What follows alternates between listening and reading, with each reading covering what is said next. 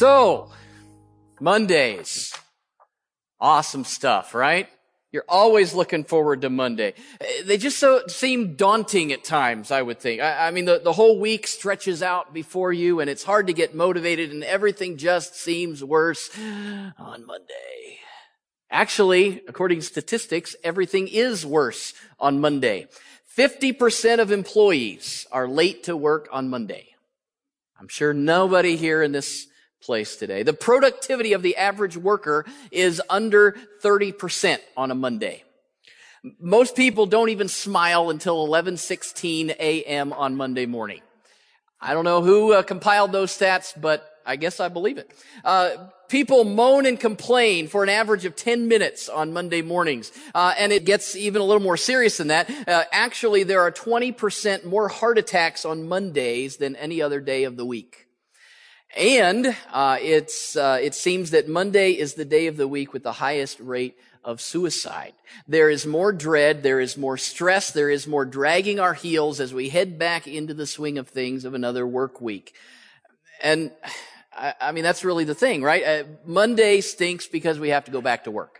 And that's kind of the deal. Now, whether you're traditional Monday through Friday kind of person or not, hang with me here. We spend, most folks during our working time spend 40, 50 plus hours a week there. It's what we talk about at social gatherings. It might well be the reason that you live where you do because you moved to the area because of your or your spouse's job. Our work often dictates our circumstances in life.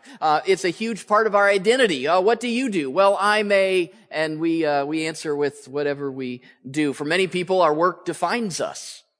And yet, we complain about going there and we get stressed out about it and we feel underappreciated and we feel overwhelmed. And many times our work life and our spiritual life seem to be on opposite sides of who we are. People tend to compartmentalize their lives, and so work doesn't enter into spiritual life, and spiritual life doesn't enter into work life. Sometimes we isolate the sacred from the secular. But in Scripture, the Bible sees no separation between sacred and secular. It's all sacred. Right? God has given you talents and skills and abilities and gifts to work hard for His glory. So whether you're an employee or a boss or a student or retired or a stay-at-home parent or somewhere in between, I hope that over the next few weeks as we dive into this series that you'll stop dreading the work week and instead you'll be singing and dancing, thank God it's Monday. Well, a preacher can dream, can't he? No. Hang with me here. There are 168 hours in the work week, in a week. You spend a couple of those hours here, right? You spend a couple more than that, at your job or the work that you do, whether you're an employee or you're paid for it or not, the work that you do. I'm not saying that you should spend all that time at church, although maybe you should spend some more time at church. We could talk about that another time, but I'm saying that your time on spiritual things is for a purpose in order to prepare you and equip you for your life away from this place, right? We come here in order to meet with God, in order to find out His will, in order to make sure our spiritual lives are in order, and then to prepare us for going away from this place in order to do the work that God has called us to do out there. And so in this series, we'll be walking through what we're doing with those other hours of the week, especially while we're working. And I think it's common that work gets a bad rap. A lot of times that alarm goes off on Monday morning and we think, oh, work is of the devil, right? Many people think that work was part of the curse on humanity back in Genesis, right? And people sinned, Adam and Eve sinned in the Garden of Eden, and we see in Genesis chapter 3 that's where work started. That's where a lot of people think. So in verse 17 of Genesis chapter 3, it says God is talking to Adam and Eve and the serpent, and they've sinned and they've gone against what God wanted, and so he's bringing His curse upon Adam and on humanity. And He says to Adam, He said, "Because you listened to your wife and ate fruit from the tree about which I commanded you, you must not eat from it. Cursed is the ground because of you. Through painful toil, you will eat food from it all the days of your life. It will produce thorns and thistles for you, and you will eat the plants of the field. By the sweat of your brow, you will eat your food until you return to the ground, since from it you were taken, for dust you are, and to dust you will return. So the ground was cursed, and Adam and all humanity with him was cursed to work by the sweat of our brow to try to tame the thorns and the thistles and to produce something good. And that's work, and it looks like it's unpleasant, and it's part of the curse, but that's not where the first time that we see work in Scripture. First of all, God worked. Genesis chapter 2, verse 2 describes what God did all through Genesis chapter 1. All that creating stuff that God did, it's called work. Genesis chapter 2, starting in verse 2, by the seventh day God had finished the work that he had been doing, so on the seventh day he rested from all his work. Then God blessed the seventh day and made it holy, because on it he rested from all the work of creating that he had done. So God worked. Maybe it's not of the devil if God does it too. God worked a lot, as a matter of fact. You know, he created the whole world and the universe and everything, all that we know and all the things that we don't know yet of everything that God created. And he created it good and he worked very hard and very well. He created everything. So if God works, then we see that work didn't just pop up after the curse and after sin. We see a few verses later here, also in Genesis chapter 2, that God put Adam to work. This is before sin. The Lord took the man and put him in the Garden of Eden to work it and to take care of it. So there was work to do in the garden before there was sin involved in it. Well before sin entered the picture. Eve wasn't even created at this point yet, but Adam had purpose and value in the garden. He needed to work it. He needed to care for it. Work in itself is not bad.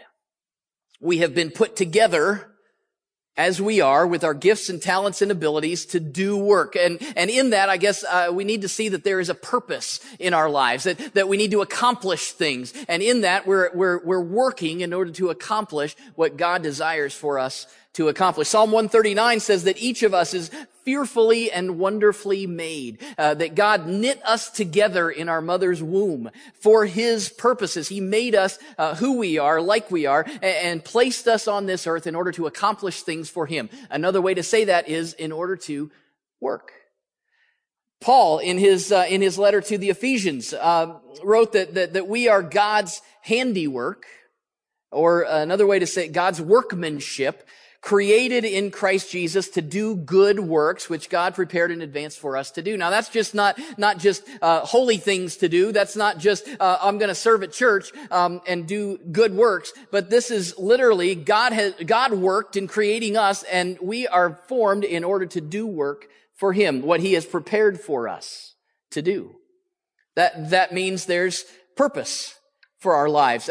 God's purpose for each one of us. And your purpose is different than my purpose. My purpose is different than someone else's purpose. God has created you to be productive, to work for him. So we have a responsibility to use the ways that God has made us, his handiwork. We have a responsibility to use our lives to work, accomplishing things for God's glory. So work isn't bad or sinful or awful in and of itself. It's part of God's design for the world. Because of sin, work is more difficult. We see thorns and thistles and things coming up. We see that Adam's going to toil now. It's not just work and I'm going to produce, but now it's toil and I'm going to work by the sweat of my brow. It's more difficult now because of sin's influence and by the curse that has come with that. But work in itself is not evil. So sorry to say, when the alarm goes off tomorrow morning, you can't say, "Oh, curse you, work! You are of the devil." It's not how it is. So with all that as a backdrop, and seeing what work is and how we've been created to accomplish things for God, for his purposes, he's put us together in order to work, all that as a backdrop, I want us to dive into the theme verses for this entire series. It comes from Colossians chapter 3, verses 23 and 24. Whatever you do, work at it with all your heart, as working for the Lord, not for human masters, since you know that you will receive an inheritance from the Lord as a reward. It is the Lord Christ you are serving. Whatever you do, work at it with all your heart as working for the Lord, not for human masters, since you know that you will receive an inheritance from the Lord as a reward. It is the Lord Christ you are serving. The first word is pretty important, and I want to start right there. Whatever you do. Whatever you do, whatever you find yourself doing, whatever you're doing, there's really no wiggle room there. You might say, well, I'll serve God in my job once I get a decent job. Well, no, this says whatever you do. So even if you're not in a decent job, you still whatever you do. Or I can't really serve God doing what I'm doing right now, but I'll serve him once I clock out. Well, no, that's not, it says whatever you do. I'll serve him once I get out of school. Once I graduate, then I can serve God. Then I can do that. I'll serve him once I get a job that I like. I'll serve him once I get that promotion. This says whatever you do. There's no excuses here. Whatever you are doing right now with your life, that's right where God wants you to work for him, making the most of what he has placed you in for this season. It might not be what you're going to do next week or next month or next year, but right now, whatever you're doing, whatever you do, and that gives purpose to my Monday, right? I'm not waiting for the right thing to come along and then I'll work for God. No, right now, even if I hate my job, even if my boss is crazy, even if my coworkers just don't get it, even if I'm not getting the recognition I deserve, even if the kids are driving me crazy, even if I can't seem to break into the industry that I think I should be in, even if I deserve a raise and I'm not getting it, God has you where you are for a purpose. Whatever you do, he says. It starts out right there. So whatever you do, and what are we supposed to do? What specifically are we supposed to do? Work at it with all your heart. In other words, put your heart into it. Whatever you do, whatever crazy job you've got going right now, whatever it is, whether you like it or not, put your heart into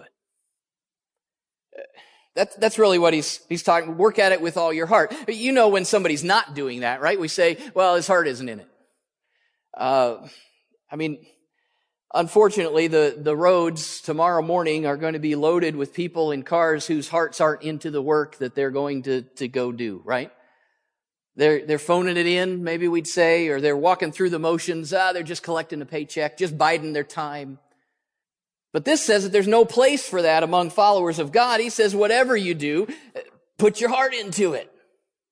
Well, what would that look like? What does that look like if you put your heart into your work, even tomorrow morning, even on a Monday morning? What would it look like if I worked at this with all of my heart?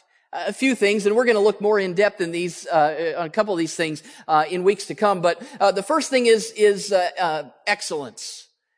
You're going to work at it with excellence. If I'm putting my heart into it, I'm going to do my best, I guess is a way to say that. I'm going to do it with excellence. We're going to dive into that more in a couple of weeks, but it just means that I'm going to use every muscle and I'm going to use my time and I'm going to use my gifts and I'm going to use my brain to do my best. If I'm putting my heart into it, I'm going to do my best. I'm going to work with excellence. Even on Monday morning. What else is involved in working with all of your heart? Well, passion, I think, is involved in it. And you go, you haven't been to my job. Well, this says that maybe our view of our job needs to change a little bit. There's a drive that's present when I'm working with all my heart. I'm gonna do my best and I'm gonna be passionate about it. I think that comes from a vision, having a vision of, that's bigger than just the mundane task that might be before me. There's a story of architect Christopher Wren, who designed St. Paul's Cathedral in London.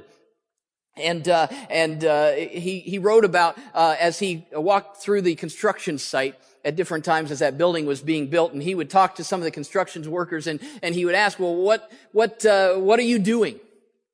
And one would say, well, I'm laying bricks. And he's, laying bricks. Another one said, oh, I'm carrying stones, and he's just carrying stones. But he came across one guy who seemed, cheerful and enthusiastic about his work, and his work was mixing cement. Just back-breaking manual labor, mixing cement. But when he was asked, well, what are you doing? He didn't say, mixing cement. He said, I am building a magnificent cathedral. There was a vision there of something that was much bigger than just this task that he was performing right then, and that enabled him to have a passion for the mundane task that was in front of him. Even while he's completing that, he has a vision, he has a passion for what's bigger than what he's doing right there. And so I think if we're putting our heart into our work, we're doing it with excellence, we're doing it with passion.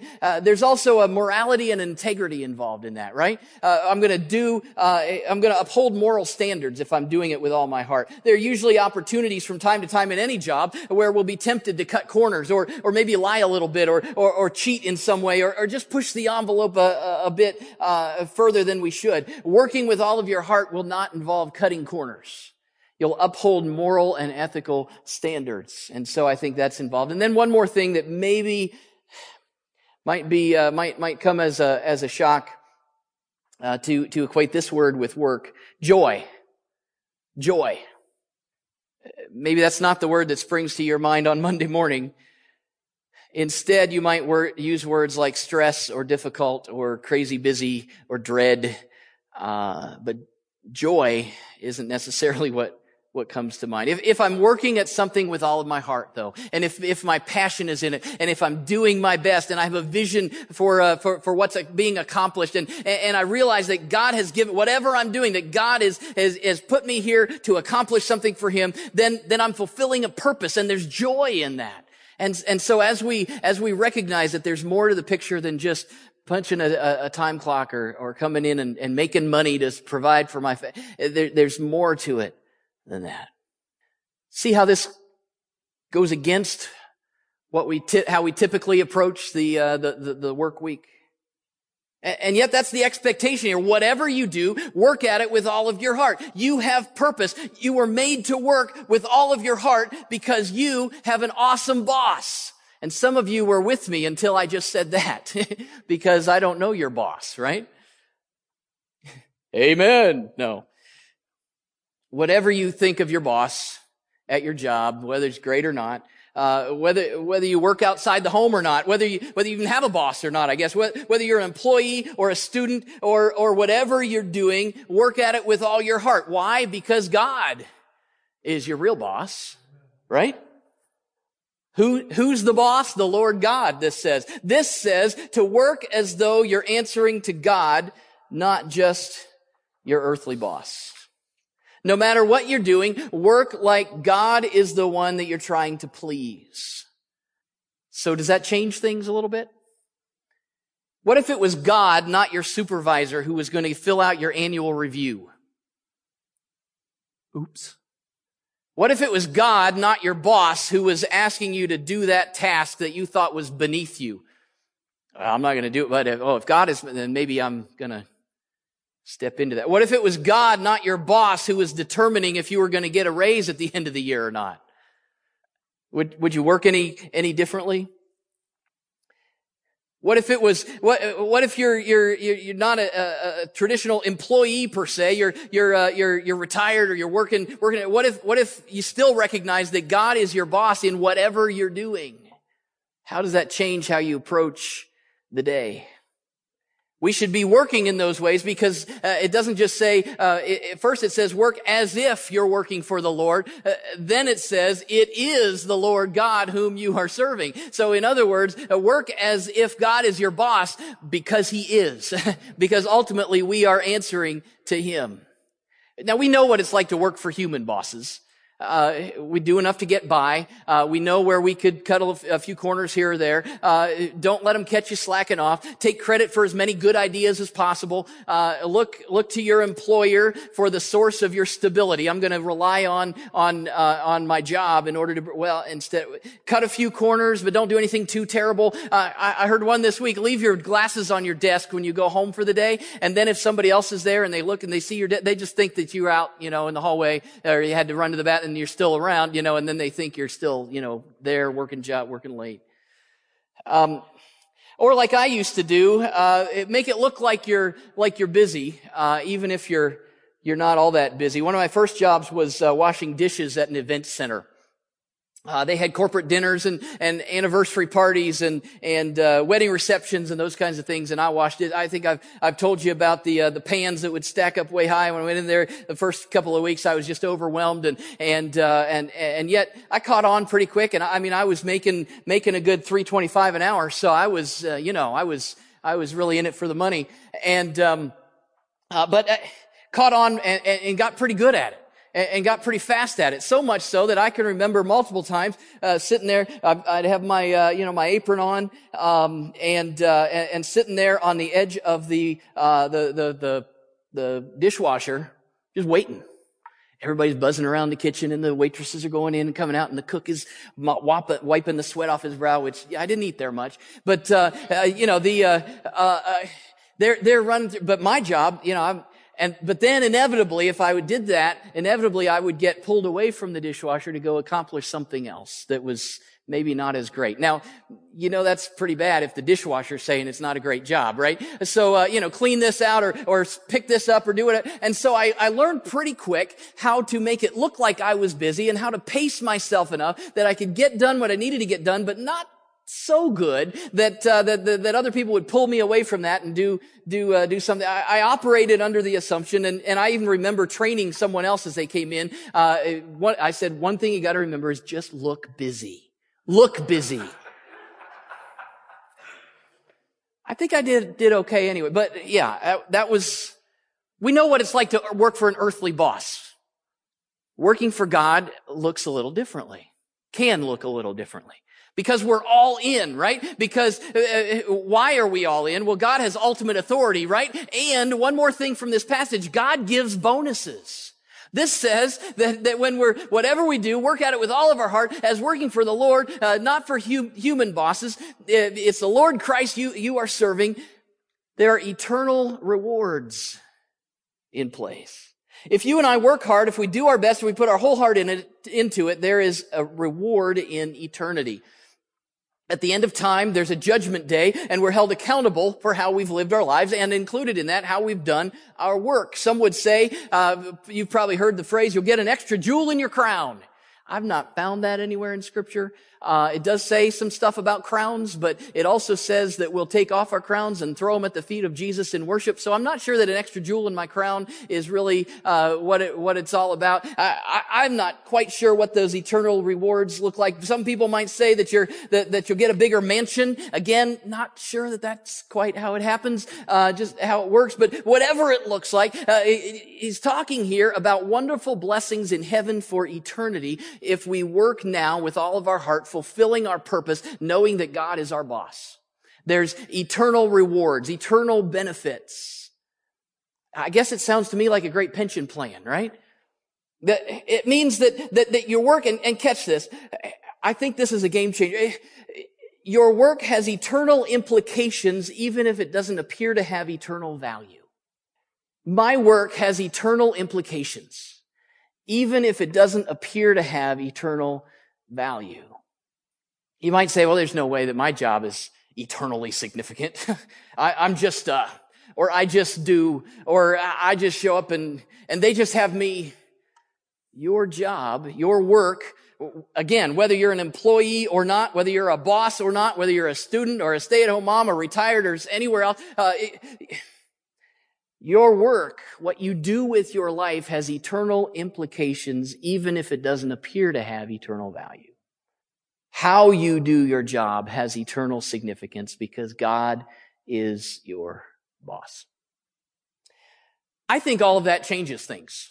Maybe you're already on board with that, and maybe that's how you're living your life, and that's great. But I think that looks a whole lot different from someone who's not doing that, who doesn't recognize those things. If I recognize that my work, my work is given to me by God, whatever I'm doing, that I'm doing it with all of my heart, that I'm all in, that I'm working with excellence and morality and integrity and joy. If I'm all in, whatever I do, I'm all in.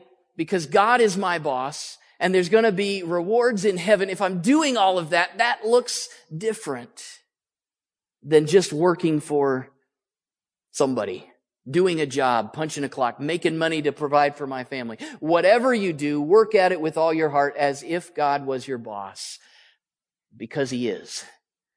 I think there are a couple of questions to ask ourselves as we pull. So we come down to the end of that. We were talking in our growth group this week about every sermon at the end needs a so what, right? And so we need to come to, okay, all of this This is all true. It's from the Bible. It's from Scripture. God has created work. It's not bad. I need to do it. So what? How does this apply to my life? Well, one question you need to ask yourself. What would be different tomorrow morning if I worked with all of my heart as working for the Lord? What is going to be different tomorrow if you put this into practice? Just tomorrow, Monday morning, or the next time you're going to work, whatever that is for you. What if you approached your day from this perspective? Would it be different? Would you change your routine at all? Or would you change your words? Maybe the things that, instead of getting up and going, instead, oh wait, yeah, I'm tired, but I'm working for the Lord. Whatever I'm doing, I'm going to be all in today. Would it change what you say to other people? Would it change the conversations that you allow to happen around the office or around the job site or wherever you are? Would it change who you're hanging out with, or would you shift to not be pulled into those kinds of conversations? Would there be any corners that you'd stop cutting? Would there be? Would you need to admit anything? Would you need to confess anything? Would you need to stop doing something? Maybe it would just mean working with an attitude of joy instead of an attitude of complacency or negativity or apathy, just going through the motions. Oh, wait, no. Whatever I do, I'm working at this for God. So what? We'll try it. Keep this rattling around in your head tomorrow. From the minute the alarm goes off, God is my boss today, so I'm working with all my heart. And just see if that makes a difference. Just try it. Now, some other question that probably doesn't apply to all of us, certainly, but may apply to some. And I have no idea whether it does or not, but we need to take it under consideration. The next question is, can I do my work as unto the Lord with a clear conscience? There are certain jobs that don't honor God, and maybe the whole industry is less than holy, or maybe they're forcing you to do things that are less than ethical. Maybe they're forcing you into shady ethical territory. It might take some soul searching, and I'm not sure I can answer it for you. But between you and your Bible and your Lord, is this the place where you should be working, or is your work compromising your values and beliefs? If so, it could be that you're working for God as your boss. It might mean finding new employment in the here and now. Can I do my work as unto the Lord with a clear conscience? Whatever you do, work at it with all your heart, as if working for the Lord. Pastor Andy Stanley from North Point Community Church in Atlanta told a story in one of his sermons a while back that I heard that kind of speaks to this. Several years ago, his family was building a new house. And he said that the construction manager, the contractor, was told him about this incident that happened one day. The house was partially built, and the crew was out there in the front working, and around the corner and up the street came the Porta-John guy. So, every work site has this Porta-John there for the workers to use, and every once in a while the Porta-John company is supposed to come and clean that out. So, this guy pulls up and all the workers see it, and you can imagine that it's not a great experience to be around that when they're cleaning it out and when they're taking care of that. I mean, if you say your job stinks, just try that one, right? So, but these workers, they're in the middle of a project right there in the front, right near this, and they weren't going to change, so they just kind of braced themselves for the inevitable that was going to come. So the Porta-John guy gets out, and he's a big burly scruffy guy, and grabs the hoses and the tools and the supplies, and kind of nods his head toward them all, and then heads in to the Porta-John. And they hear some banging around or whatever, and they kind of get back to work, and they know at some point the door's going to open up, and it's just going to be awful, and it's just . Well, they all got back to work, and they kind of forgot about the Porta-John guy, and quite a little while later, he remembered and looked, and the guy's still in there. And he's still banging around, and you hear the suction thing going, and then the door opened, and instead of stink kind of wafting across the construction site, there was this beautiful flowery fragrance. And the contractor said that he spoke to the Porta-John guy who's coming out, and he says, "Man, you got that thing smelling so good. I might even want to go in there," he says. And so the Porta-John guy says, "Yeah, well, the guy who's been cleaning this thing he's just been doing a terrible job." But he says, I'll be taking care of you from now on. And then he added this, I work for the Lord. The contractor, who was a Christian himself, said, excuse me? And the Porta-John guy with his scruffy face and his burly arms and his smelly hoses and his tools and his cleaning supplies standing in the driveway of that construction site next to a bright green Johnny on the spot said, yeah, I work for the Lord. And then he gathered up his stuff and he threw it all back on the truck and he got in a van and he whipped away down the street. And that contractor said that he took a few minutes. And he went and he sat down on the front steps and looked up into the sky and had a little prayer time and even cried a couple of tears. And he said, Lord, how in the world can I ever complain again? I mean, the Porta-John guy works for you, he says. How can I ever complain again? And perhaps that helps us to recognize that whatever you do, work at it with all of your heart, as working for the Lord. You will receive an inheritance as a reward. It is the Lord Christ you are serving.